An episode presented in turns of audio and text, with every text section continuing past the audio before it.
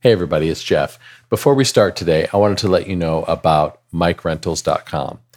You know, it seems like these days the only thing left on stage to put a microphone on other than vocals is drums. If you've ever been curious whether changing your mics on drums would make a difference in your sound, then look no further than MikeRentals.com. They'll let you shoot out drum mics before you make an expensive purchase, and that can really be helpful. You know, some of the fan favorites are the Mojave 201 FET overheads, Earthworks DM20s, and the new DPA 4055. That's DPA's new dedicated kick drum mic. It's the first time DPA has ever attempted a mic design tailored specifically to a kick drum, and I think you'll want to check it out. So go to mikerentals.com and enter MXU15 at checkout for a 15% discount on all of your drum mic rentals. Okay, let's get to the show. You are now entering the MXU podcast. No credentials required. Well, hey, everybody, welcome to episode 120 of the MXU podcast. I'm Jeff Sandstrom, and I'm here with my co hosts Lee Fields and Jay Desai, Dadu Worldwide himself. And we are really excited to be joined today by our friend Lauren Charboneau, who I am with on the Dude Perfect tour. We're actually in, where are we today? Tampa. Tampa. Tampa We're in Bay. Tampa Bay, Florida today, where it's really hot and muggy. But we're going to give the good people of Tampa what they want today because this tour has been great. And Lauren is basically leading the charge as the content producer, show caller, overall kind of producer of the event. And so we're just going to talk today about live production with her as a friend and as a female in the industry and as somebody who's doing this kind of unique tour of cat wrangling and production wrangling and production direction. And we're just going to just going to chat it up. So boys, how you doing? Um, okay, five o'clock somewhere, I guess. Um, that was a Diet Coke. Okay, so I didn't know Creature Comforts made Diet Coke. Lauren, I got to know: Were you the one that gave Jeff and Rusty permission the last two days to go play golf on a show day? It was me. You know, it's a crew morale thing. You got to keep everyone happy. Right, and Golf usually does that. their gloves are super white. Not only on the golf course are their gloves white, but their their gloves are white in the arena. Well played. Well Yeah. played. Yeah. No, they've been awesome. J- Jeff probably has like a 12 channel console to tip every day, right? well, what's what's funny, honestly, is that of the of the three disciplines on this tour, audio, video, and lighting, audio is definitely the I would say the easiest in terms of what what's required to pull off the show. Um, the reason that we're able to do what we do in the morning is because the lighting rig is so massive that there really isn't anything to do until it gets fully not fully at trim, but fully off the ground because of all the truss and all the staging and all the stuff that's in the house. So the two techs from the PA provider are flying the PA, and that's usually not even at trim until almost noon because of everything else that's in the way. So um, we're grateful to be able to have a little flexibility in the morning, but that doesn't mean we're not working, guys. We're still Right. our part. Right, right. we're just not uh, we're just not actively unloading trucks and pushing a bunch of bunch of cases. But I feel like at this point in my career, I have never been able to have this luxury before, and so I'm going to take advantage of it when I can. He's got to save his hands for pushing those faders. You know, he can't be messing around. Right, and how many faders is it? Well, um, I have I have a few. I have I have more than I have more than my hands can hold at one point. Great, So- eleven. I I have well, I have the uh, the five headset mics that the dudes wear, and then four handhelds for various things, a couple of hosts, and a couple of crowd interaction handhelds, and then some video playback channels and uh, music playback. So yeah, it's n- not as many as I'm used to, but it's We're- still a lot to wrangle because those headset mics are uh, a challenge. Yeah. Okay. So it's not all fun and games. Well, it is for everyone attending. It's fun and games, but you're on headset mics, and these guys are in front of the PA the whole time. Tell, tell So, me your yeah, rack. in front of the- this is the this is where you reveal your rack, right? Yeah. So uh, to answer your question, Lee, yes, They're in front of the PA, except for one element of the show, which only lasts about 10 minutes. It's for anybody who knows Dude Perfect, the cool or not cool segment that they do live is on the main stage behind the PA.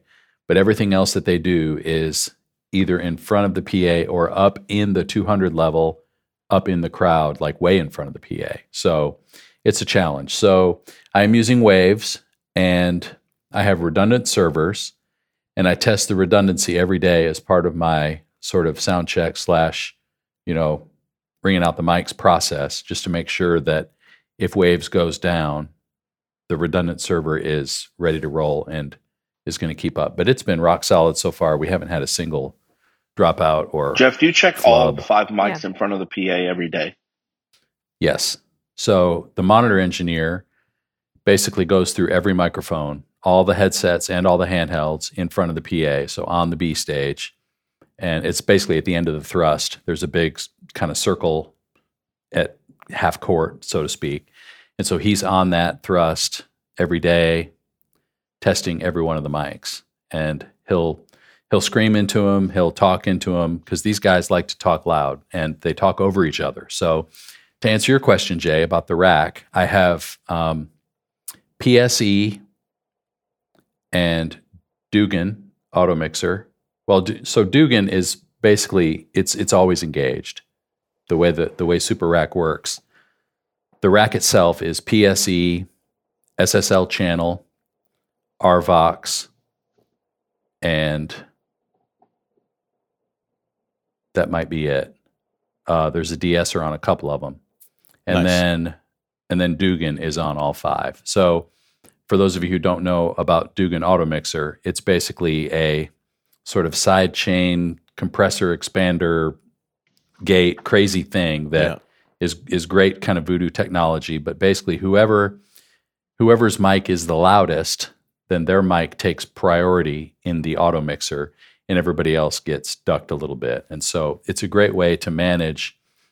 You know, if if multiple people are talking, who's talking loudest basically gets preference. Well, Lauren And would win that. Well, you know. Well, you should hear her on com. It's it's interesting. But um, anyway, I don't know if you It's post fader. That's Yeah. the crazy part about Dugan. It's it's a post fade. It's magic. Yeah, it's a post fader process. So basically, after the after the waves rack in Super Rack, then Dugan is engaged, and then in the console, I'm using a Digico 225 Quantum console, and so the insert point of waves is insert B on the console. That you know, uh, Digico's consoles have two insert points, and so insert B happens after the console EQ and uh, dynamics, and so I'm using the console EQ only for high pass and low pass filter. And I am using the console compressor to do a little bit of like if if those mics are getting a really high input signal, it is doing a little squashing before it gets to waves. But um, that's really acting as just kind of a, a limiter at the highest possible input level. Do you put the crowd handhelds in Dugan in their own group? The only thing in Dugan is the dude's mics. Got it. I'm, I may mess with that actually. Now that you said that, Because I would put the four of you know- them in in B group and let that. So you got two auto mixers going. yeah, that's a Mm. good idea. I'm only using A at this point, so I may try that tonight. Good tip, Jay. Yeah. Yeah. There's five of them, Jay, not four. Oh, I'm, I'm No, sorry, four. producer. The, the yeah, she is the producer. okay, that's that's a perfect segue into what is a producer because some people are asking like, what what does Lauren do and why is she in charge?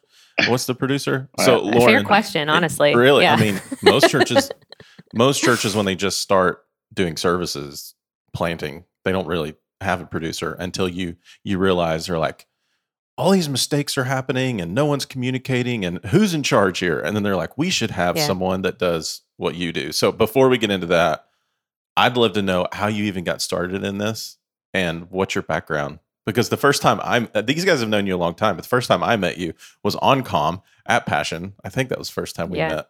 So Yeah. fire away. I hope I said something nice. So I'll just I'll preface that. Um no, I mean thank you guys for having me. It's uh it's really cool to to be able to do this. Um and and get to talk about you know what I love doing. So I got started.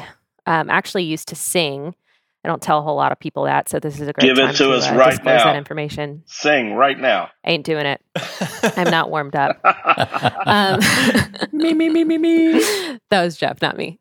Um, uh, so I used to sing, and I uh, sang for a larger church in Alpharetta, Georgia, and um, did that through college, and um, sort of thought like toward the end of my years of graduating college, I really wanted to explore sort of the behind the scenes pieces of it. I felt like I was maybe just a bit too punctual to be on the music side, so um, a bit too type A. Needed to. Uh, Did- Wait, you, you mean you showed up on time and there was no one there to hang out with you? Is that Yeah. what you mean? right i was like y'all said call time was at three i'm con- am i in the right place um so so and you know it was just me and all the all the production folks there um together and i was like you know that there's just something really cool about um about what it takes to be able to put all of this together. So um i applied for an internship and i uh, interned for um like nine or ten months um and after that, there was a position that opened up in broadcast, and I hadn't really done anything in broadcast before, but I um, I really just loved the behind the scenes stuff, and um, you know, luckily there were some people who were you know, dumb enough to take a risk on me, even though I really didn't know what I was doing, and um, so I ended up becoming the broadcast director for um, the church that I was working for, um, which was a a fairly big position for someone who is you know 22 years old and didn't really have any massive production experience. So um, i did that um, learned alongside some actual geniuses um, and just tried to absorb as much information from them as i could and i uh, did that role for three years and managed all of their broadcast and, and online um, services which at the time it, it was it's a multi-campus church but at the time there was just one broadcast. And now i think you know every church probably has some type of broadcast platform that they did. But um, at the time you know now i'm old but then that wasn't really a, a big thing that that a lot of churches did. So um, that's sort of how i got started. And then um, i met my husband taylor who um, is the uh, director of production or global director of production um, at Passion. And uh, at the time, he lived in Minneapolis. So I moved up there and I did um, sort of something similar uh, there for a church called Eagle Brook um, up in Minneapolis. And then we made our way back down south. And um, I work for a company now called 46 Entertainment.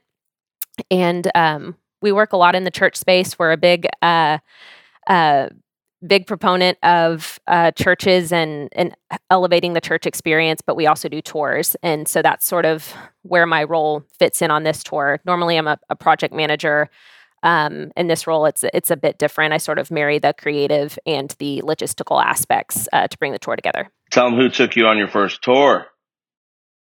Jamin Desai took me on my first tour. Another person who's taken a lot of risk with, uh, you know, at the time probably wasn't a lot of reward. Well, she does not not like showering in the morning. We found that out. Doesn't like sleeping on a bus. What else? nope, I'm not a great bus sleeper. Um, She's made for touring. Speaking of that, can I just tell you a story real quick? I don't think you know this yet. oh gosh, Last night, oh gosh. so after the show, we had a little parking lot party. The great people from Premier Productions, who's our promoter for the tour, had set up some like the buses were parked kind of in a square. They they moved the bus parking so they were kind of walling off this area in the parking lot. And they had some string lights set up, cornhole board. There were some drinks and tacos, and it was kind of like instead of having bus food for our after show food, it was like outdoor kind of Yeah, it was so fun. family reunion kind of thing. It was great. So I went to bed because I knew we were getting up this morning early, and so I went to bed before everybody. And at two eighteen this morning, I am awakened by a thud, Oh gosh. and it was the guy sleeping. I'm in the middle bunk. The guy in the bottom bunk. I I peek out my curtain, and all I hear is "Whoa, uh, whoa, uh," and was looking up at me with his AirPods in and has no memory of it. Oh my god. So I don't know if it was just a bad dream or if he fell out of bed and it didn't hurt because it was the bottom bunk or whatever, but it was amazing. That is hilarious. So Welcome to speaking my of not liking bus sleep, that's probably your like biggest nightmare is top bunk, right. fallout, going down the road at 70 miles an hour, Right. ending up in a ditch. Yeah. Yeah. I mean, it doesn't matter. The driver could be amazing, but every night I fear for my life. I mean, So, Yeah. in, you know. in reality, within 12 to 18 inches from you is a semi at all times. So, like, right. This is true. Right. Yeah. Um, and I'm, you know, just not the most coordinated person on the planet. So putting me on the top bunk was, I mean, it was my choice, but, you know, maybe not the wisest choice. Well, I hope not to wake up to you in the middle of the night with a thud and a scream. me neither. um, Lee, I, I don't know if you knew this, but Lauren also spent close to two years flying to DC with me to launch Passion City DC. Okay, cool. Yep. Yep. And actually, when they have their production meeting on Sunday, they still say something every Sunday that Lauren used to say, um, which is "Don't screw it up." At the end of the production, In a very loving Yeah, way. it's, it's totally. Like, there are people there that have no clue why we say that. And they're like, there was this girl Lauren, and she, it was a joke, and now people are just scared for their life to screw up. well, it's pretty good advice, I mean, actually. honestly, it's great when you, advice. when you think about it. right. If you're thinking about screwing it up, just don't. Yeah. Just don't even Just think about don't, it. Right. Yeah. Okay, so you mentioned you said this line. I, oh, I want to dig into this a little. You marry the creative and the technical. You're kind of like air traffic control between the two. Yeah. Yeah. So, like at the church you were at, and was that North Point? I think it's okay to say that. Yes. Yeah. Yes. Okay. So North Point's a little bit of a unique animal because the way they do streaming is so unique. It definitely Sure. takes air traffic control to pull in feeds from different campuses, send out feeds to different campuses at different times, and time delay and Yeah. time slip and all that. But a normal church, if they're not broadcasting, like talk to us about what a producer role would be. Church of 800 people, they're just streaming to the web, but like, what's that producer role in your mind? What do they yeah, do? Yeah, fair enough. So, uh, you know, broadcast is its own environment. And I know that, you know, that's sort of become more and more known over the last few years out of, um, out of post COVID and Yeah. everyone's focusing more obviously on, on broadcast and the online environment than ever before. And to me, it's, um, it's how do we take the, the experience and recognize you're not in, in you're not in the room with us, but how does that experience translate um, into the broadcast environment in a way that um, hopefully increases people's ability to engage with the church itself? So, um, you know, for me, it was huge. Of my end goal wasn't that people would live in broadcast world. My end goal would be that someone engages with the local church. So when you think about it through that lens, how can you how can you create engagement online that eventually leads to someone walking in the doors of a church or eventually leads to someone you know taking the next step in their faith. So for me it was creating different opportunities for people to engage um, whether that be with you know we had a host at the time so host content um, if there's a specific online environment you know um, something along the lines of at the time it was facebook and twitter but you know now it could be instagram tiktok you know whatever makes the most sense um, do people use tiktok at churches now I don't think Jeff's the right guy to ask. I don't think he knows what. yeah. The only TikToker he knows is the one that's going to go on his chest soon. Dude, that well, that's funny. that's, that's mean. Uh, That's, just just that's just mean. plain mean. That's just mean. Jeff. if I didn't love you, if I didn't love you so much, I might hang up on you right now. um, I my watch goes TikTok. Um, yeah, I th- I think I don't know. Does anybody use TikTok for church? I'm sure. I think they're I'm sure trying to use does. it, but I don't think people have figured it out. I think Yeah. middle school Yeah. ministries use it as they should. Yeah, yeah it makes a lot of sense yeah. I think you know, Twitch maybe is the next big thing. I'm just kidding. Um, Good try. Yeah, good try. So so back up a step for the people who are kind of still trying to figure out how to make the in-room experience Yeah. the most engaging it can be. Like in terms of navigating that transitions, you know, wrangling people, getting that getting that the best it can be. Talk about the role of a producer, you know, in in the in-room experience because I know a lot of people just think, well, here's our order of service and everybody just figure it out. The worship leader may be leading the team and so they're Yeah. kind of maybe they'll have a pre-service meeting, but maybe they won't. So when they integrate the role of uh, a producer slash show caller, for Yeah. lack of a better word, what does that process? What does that transition look like? Do you think? Yeah. Um so I'll use Dude Perfect as an example because even though it's not a church environment, I feel like it's a good indicator of of how you support the vision of the people who are leading um, in some way, shape, or form. So, you know, my job with the dudes is to fully understand the vision and what it is that they want to accomplish in the room, and um, understand that at the end of the day, they know their audience um, better than I do. They know their uh, consumer. They know what's going to land well in the room. They know what people are going to latch onto and engage in. And it's my role as a producer to figure out the best way logistically to support the creative vision. Um, so I think first it comes with understanding what what and who you know we're supporting at the end of the day, what and who we're we're trying to communicate to, um, and trusting that whoever is on the stage in the in whatever platform that they've been given is the one that I'm entrusted with to carry the vision for. Um, so that's sort of the baseline of of you know the foundation of where I go from a producer is how do I support them the best. But the correlation then for a church is to make sure that you understand that vision and that it's clearly communicated so that Yeah. you can execute it. But a lot of times churches get stuck in that process Right. because who their senior leader thinks they are or thinks that what they're trying to do is the right thing, sometimes they maybe get it wrong or can't see a blind spot or don't understand how people really do need to engage. Yeah. So it requires a special person to be able to navigate that and to maybe steer that person to a more practical version of their vision Yeah. or a more um, you know appropriate thing that you could actually pull off you know based on the people and the resources that you have so you know that's it, it, it takes you know it's not just somebody who is detail oriented who can get through a run of show it's somebody who can really help navigate an experience and you know help help the overall vision be satisfied Yeah. And I think a lot of that too comes from, you know, understanding the rest of the production that surrounds the vision. You know, I'm I would be the first to tell you that I'm not the most gear savvy. Like when you're talking about, you know, waves and all that, I understand the baseline of it. Yeah. I don't understand the full depth of it.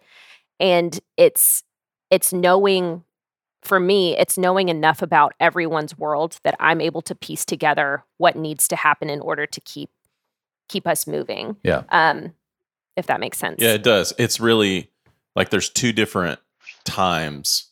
You you have to wear two different hats, right? It's before the service happens in the creative planning when pastor says, "Hey, I want doves to fly out of this box at point 3." And Right. who does he tell that to? Well, if he tells that to the technical team, a, a bunch of nerdy introverts, and they're like, "Why would you want to do that?"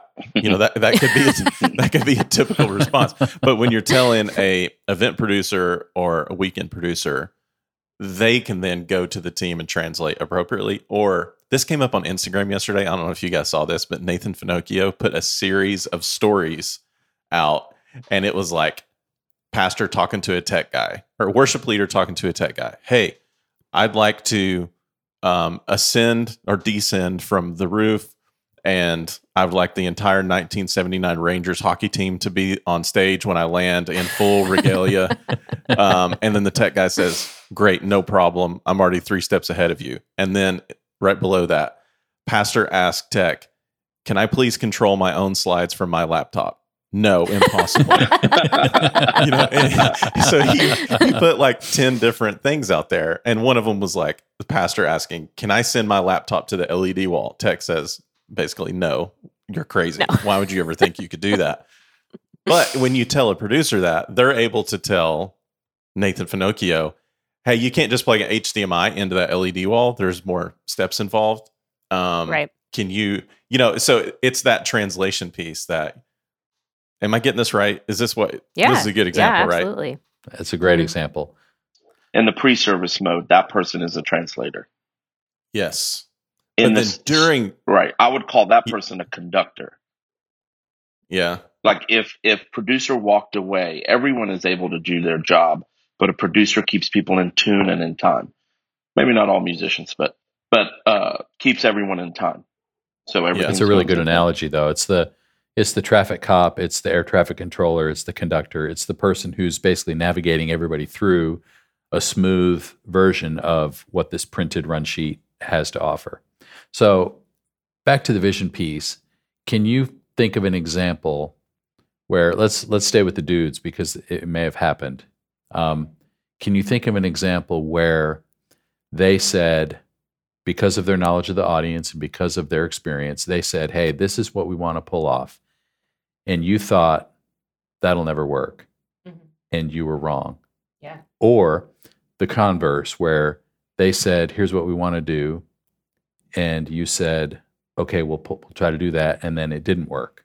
Yeah. And how to navigate both sides of that. Yeah, yeah, that's um that's a good question. So the dudes, I think anyone who's probably uh, watched a video of theirs would understand that they've got very uh active imaginations and You could they're say very that. they're, they're uh they've got great ideas, which is what makes them so good at what they do and how that translates to a live environment um is one of the most um difficult but rewarding parts of my job once you know it's done appropriately um i would say you know when we first started the tour process they wanted to to um entertain the idea of anything from flying people in the room to um and like what does that look like? Like similar to how pink does her tour if we were to suspend someone or we were to truly make it like an american like gladiator almost type experience what does that look like? Um and for me um you know that didn't always make the most sense or i would go well okay like yeah that would be awesome but like let's talk about all the implications of that of you know rigging of safety of not all venues allow you to do that um those types of things um and I, the they're reasonable enough that when you mention those things they understand what that means on a touring basis and they're able to sort of you know navigate in another direction um, which didn't make sense for us for this tour but not to say you know 2023 maybe we're going to be flying people in the room we'll see We might fly Jay into the room for that. that would be um, You're gonna need a one ton, something. not a half ton.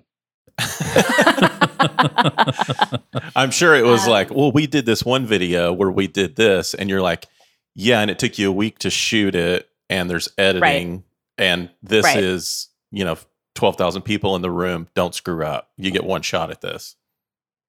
Totally. And I think, you know, to being able to steer them in the direction of understanding that this is a show that happens once, like, it- you know, we load in in the morning, the show happens, and then we load out.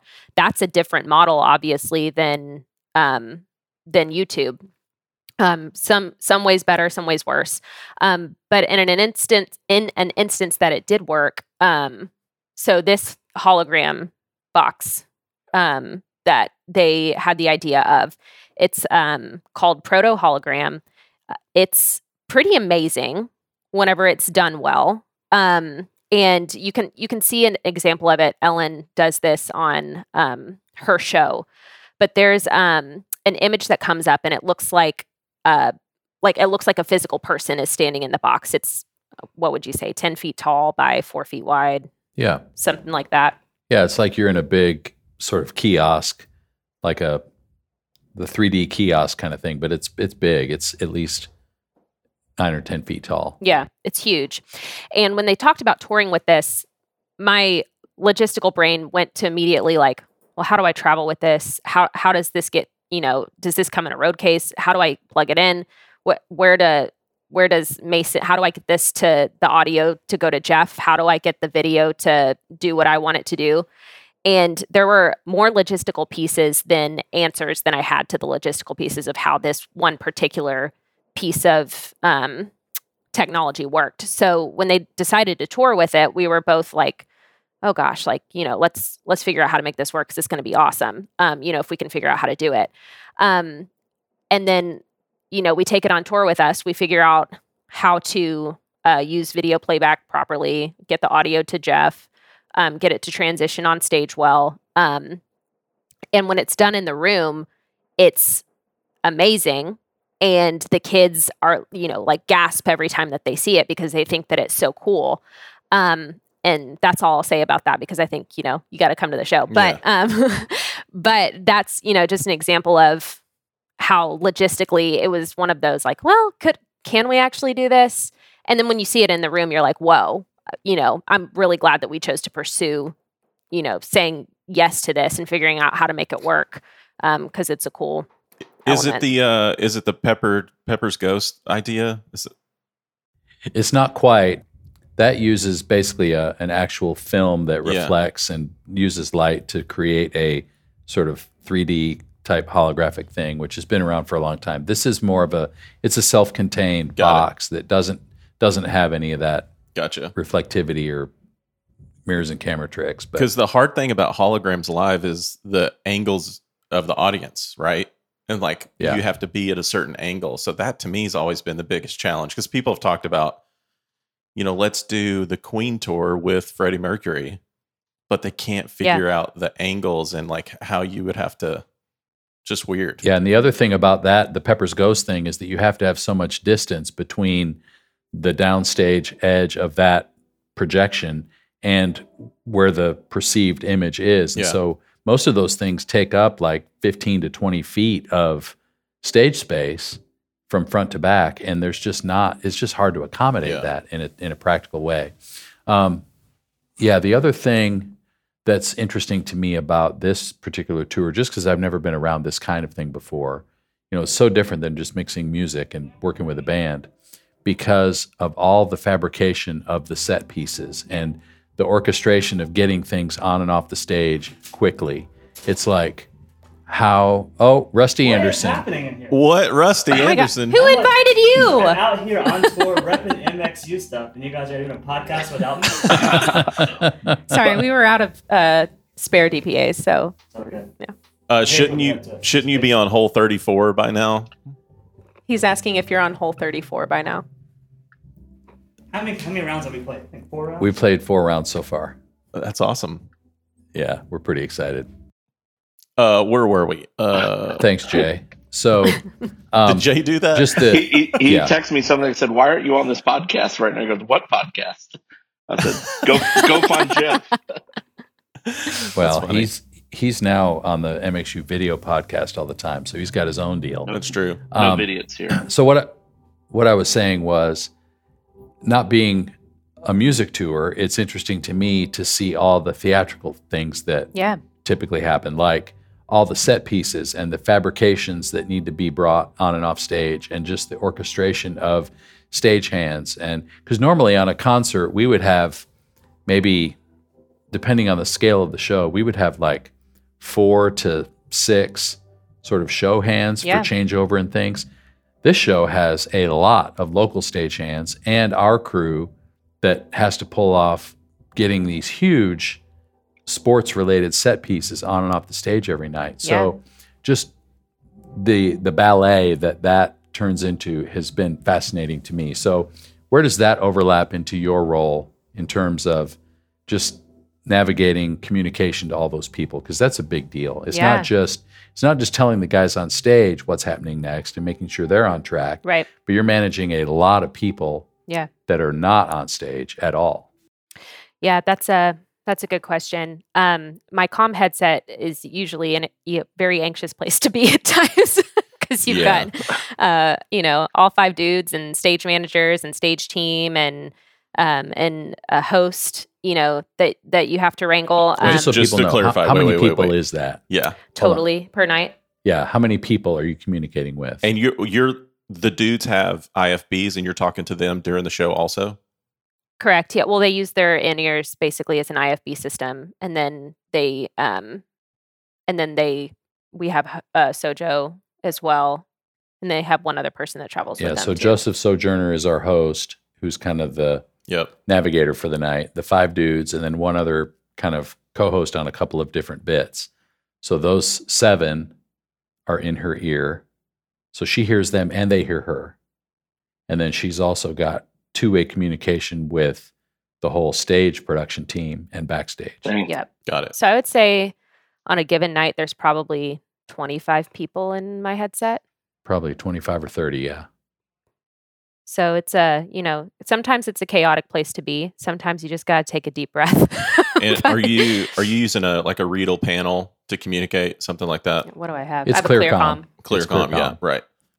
Well, mine's a base station instead of a, a belt pack, but I've got so I've got a two way com to the dudes, um, and then it's just separate channels for everybody else: lighting, video, audio, and stage team. That's. So that's a lot to wrangle. When to talk to them? When to talk to stagehands? You're moving this here. Okay, here comes the video. Is audio ready? I mean, it- Yeah, it's more than show calling to me. It's really like, I guess it is conducting, right? It's yeah, it's live. like the dudes are the band essentially, and you're telling them Yeah. what they're doing next, making them aware of any changes, anything that's going wrong, right. and you're also controlling the crew. Well, and the other thing that's interesting is, you know, you talked earlier about your role is to help satisfy their vision. Well, if something goes wrong during the show, Which happens. then you're getting bombarded from them by, hey, what went wrong? What's happening? What are we going to do? Yeah, And you're trying to communicate that same question to the crew and receive information from the crew and communicate it back to the dudes. And that that whole chaotic moment has got to be something to Yeah. juggle.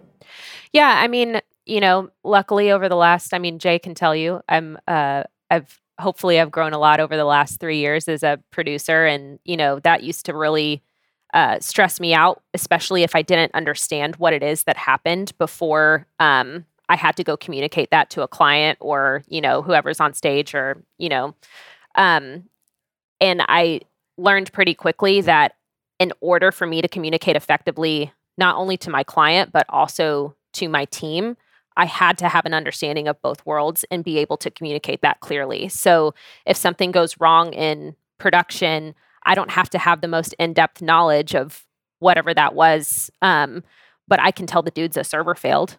You know, what that sort of means in our technical world of I don't necessarily have to have the most accurate answer, um, but I have to have an answer. Um, you know, as it goes both ways. If it's a piece of um, equipment or you know, something technical that I have to communicate to the dudes, or if the dudes have a vision that I need to figure out how how to translate that and make that a workable solution in the live environment. Um, yeah, I mean it's it's a bit of air traffic control, and um, I actually really enjoy that part of my job. I really like being the translator. Um, I don't get it right all the time, but you know, it's I think it um, it's something that's desperately needed in these types of environments um, for both artists and and the tech technical crew. So, what's an example of a time that you've had to make a call and it's like, here's what we're doing, and the show goes on, and then in a debrief or afterwards, the dudes or some other client would say,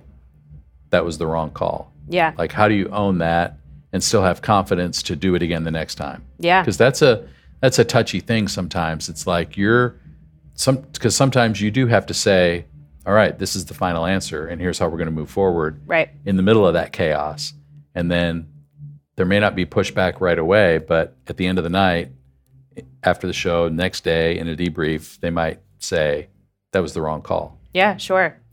Um, I mean, it could be anything. It could be, you know, I play a lot of our, we get transition videos um, basically to move these massive set pieces on and off. So during one of our first segments of the show, we've got a big, um, it's like a football, what do you call it, quarterback challenge yeah so they thing. basically they have to throw a football from middle of the house into a moving net target on stage yep. and that that net is what 15 feet tall Yeah, it's huge. and eight feet wide i mean it's and it's moving across the stage and there's a soccer goal full-size soccer goal and a full an oversized basketball goal and they're doing basically challenges into each of the three elements so those massive set pieces take up all of the 60 foot 60 foot width of the stage Right. and so after that moment, those pieces have to get off. So there's a video that plays that helps transition those pieces. Right. And you know, that's one of those elements where you know, we get these transition videos that we work in tandem with them sort of on the content that they're able to create and film in house. Um, and we make that workable and we build graphics into it and make it feel branded to the moment.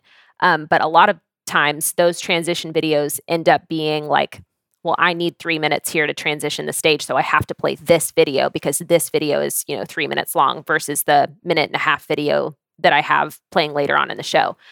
Um, you know, so there will be times where I'll play that video and then in debrief later, it's like, well, Lauren, that video didn't feel right in that moment. And you're like, well, okay, well, you know, there's also a real logistical piece of having to move things on and off. We still need Um, three minutes. We still need three minutes. So, and so it might be, you know, well, let's play the minute and a half video, and then let's put a host segment there. So it's it's kind of about what's the the balance of being able to support their vision, um, but also make it a realistic thing for the rest of our crew to do. Because if I tell our crew they've got a minute and a half to move three massive set pieces, um, you know, that's not they might have a stroke. right and they might all quit. So um so it's that. Um and you know sometimes things happen in in the room. Like for example we had a video that uh, didn't fire um well last night. And um well when i say didn't fire well it just didn't fire, Didn't fire just didn't fire at all. and so um and so i made a call in that moment um to uh, what i should have done was stopped it and put it in a different part of the show but i chose to roll the audio from that video um, and like i said i don't do things perfectly all the time. It made something i feel like it made it a bit awkward in the room um, jeff's nodding his head he doesn't want to say yes but it did um, It was awkward for everybody. it was awkward for for all parties involved. Um, but post show, you know, they said like Lauren, we shouldn't have done that. You know, that didn't feel right. And I went, yep, you're right. It didn't feel right. Um, and we figured out a contingency plan for what happens the next time that happens, which is, you know, wait, don't roll the video and um, figure out how to put it later on in the program. That's probably sounds ambiguous the way that I'm talking about it, but No, it makes Um, sense. No, it makes That total makes sense. sense. Lauren, you said something earlier um, about you've grown a lot in three years, but all those voices in your head, obviously, probably when you take your com off at the end of the night, is probably uh, equal satisfaction of a great show, and your heart's probably still racing.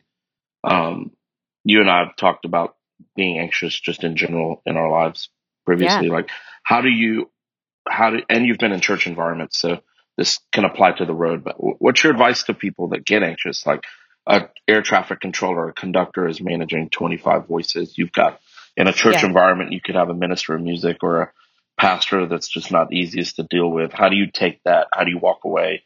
And what what do you encourage your crew to do to stay calm as well? Yeah.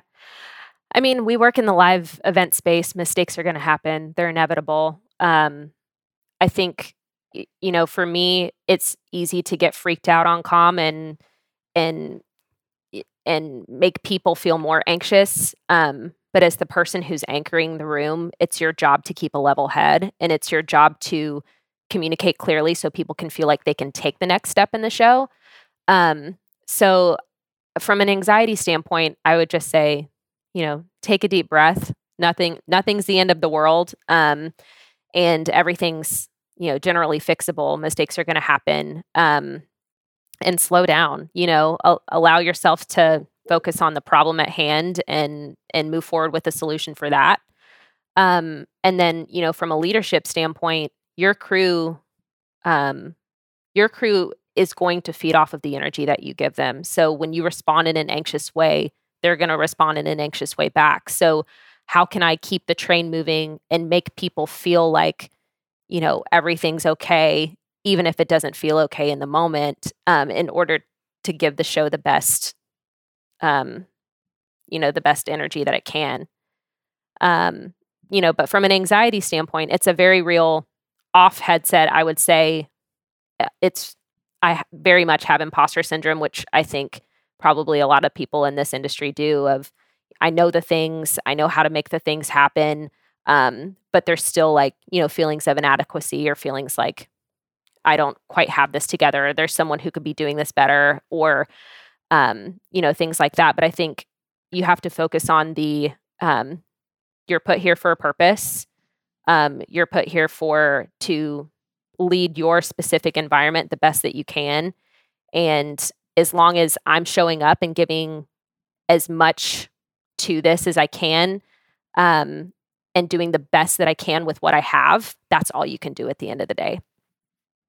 So, what do you do personally to turn it off? Because a lot of people who are in this space are excellent at what they do and they care about excellence. And so they they have a mindset. We all have a mindset of getting better. Yeah. Like we talk around MXU all the time about constantly getting better. That's why we started this thing in the first place.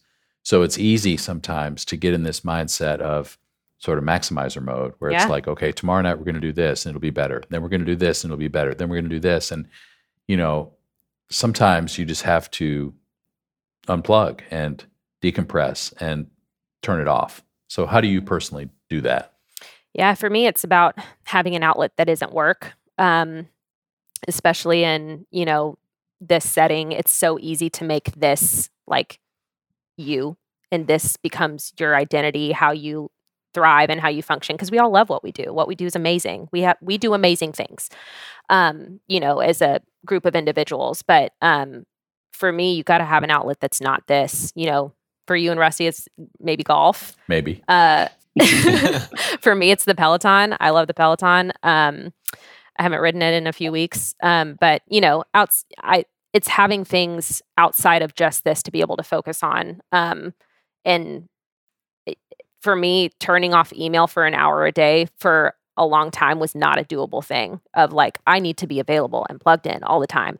And at the end of the day, that doesn't produce fruit if you're not a healthy person. Um, you know, individually, then you're not going to be a healthy person in your work environment. That's good. Yeah, it's great. Lauren, this is maybe make you jealous. I check email once, maybe two times a day. Oh, wow. I'm like Lauren. What a I'm like. Lauren. I can't do it on push. I, I turned push off a long time ago where you get the notification, Yeah, I don't have mine Yep. on push, but but I just in the mornings I'll check it and send stuff, and then maybe in the afternoons I just make people wait. I just couldn't do it because it drives I me crazy. that. I just It's refresh, true. refresh, refresh all day, and it's not Right. even like oh I got an email I need to respond. I was going, is there an email? Is there an email? Right. I'm like. Right. It's just consuming. Mm, That little ding or swoosh or whatever the sound is is very addicting. You got to get that Yeah. dopamine. like hit, what? and Yeah. Banana Republic's having another sale. Um, Lauren, when you first turned your email off for an hour a day or didn't look at it, for I Mhm. know what I know the emotion I had, and it wasn't good. But what was yours? Was it hard to do that? Yeah. At first, it's super hard because you're uh, you're like I'm missing something. It There's Yeah. something created that's, more you know- anxiety for me. I got more anxious, Yeah. but I have to like push through. Well, and I think what Lee just said is perfect. Of like, people can wait. Like, Yeah. n- nothing is usually that urgent, and if it is, they're going to call me. You know, um, so just understanding. And I think I used to get so anxious about being behind on things. Like, well, if I take an hour here, I'm going to be behind on it later. Um, but I actually feel like I'm more productive if I take an hour to do something that I want to do, and I'm able to actually focus and you know give it the energy that it deserves. totally. You ride the Peloton for an hour. Well, no, you know, If I, I mean, if it, it's if it's like overdue, maybe an hour. But I'm looking at mine Um, and my heart rate's up. Yeah, yours is basically a rack to dry your clothes on. It's- I think. It literally there's a shirt hanging on it right now. Are you in my house? You know they make road cases for Pelotons. I really want one. I don't know how to make this happen, but I feel like hey, if anybody can fabricate something, you can You- get it yeah, done. you- you'd be Yeah, I know "Is people." Lauren, uh, does Lauren have a producer case or anything? But no, she just brings her Peloton. She's she's got a little Pelican with a coffee maker and, and her Peloton, and she's fine. Uh, well, the United guys have one in a road case. So ask Pippet and Webby where they got it, uh, all right. That's and they great. ride it every day. A couple of them. I love that. I did not. I won't be. I'm- I need a bigger seat. If they go put a bigger seat on that thing, I'll try it. I have a squishy seat on mine. You need to carry your own squishy seat. I know I need like five or six of those springs, and it needs to be about the size of an airplane seat. You get you just get a piece of cardboard cut. I, I mean, a piece of wood Yeah. cut to just put on top of it. Yes, that's fine. That's great. That's so funny. Well, I'll say just from a personal standpoint, um, my daughter Stella was at the show last weekend and got to sit on com and listen to Lauren do what she does during the show because she's fascinated by all aspects of production. And so Lauren was gracious enough to let her kind of eavesdrop on the process of conducting. She might have learned some new Our- words. She probably might, did. might have. yeah, definitely did. But I will say, when we were on the way home Sunday night, I said, So, how was that? She goes, That was awesome. Lauren is so good at what she does. And she now Stella is like, This is what I want to do. Aw, Like, she wants to be like you. So, she's the um, coolest kid. I'm pretty sure Stella's going to take my job in about you know three years. So but all that's to say, you're really good at what you do. And anybody who works with you has that same feeling because of your demeanor and, you know, general lack of anxiety and blowing up and all that. Because it takes a certain kind of person to be able to effectively be on com and to lead that because it's too easy to get barky and it's too easy to just sort of kind of yell at people. We've all been in situations where that's happened and it does not go well. yeah, So, yeah. just to be able to navigate that really well, you do a great job of it. And we're thrilled that you were able to share some of your insight with us today. Uh, it's been a great conversation. So thanks so much for being yeah, here. yeah. Thanks for having me. The best. Also, her favorite movie is Step Brothers. I don't think I've seen that movie. Are you? ki- We're wa- Oh, we're watching are you it serious? next week. Or when are we together? Two weeks. Two weeks. Yeah, we're. I'm pretty sure Jay and I have full on conversations that are only Step Brothers quotes. That's awesome. Well, you guys have a great show in Tampa. No, thank you guys. This is really cool. Love you, love you guys. You guys have fun out there. Thanks.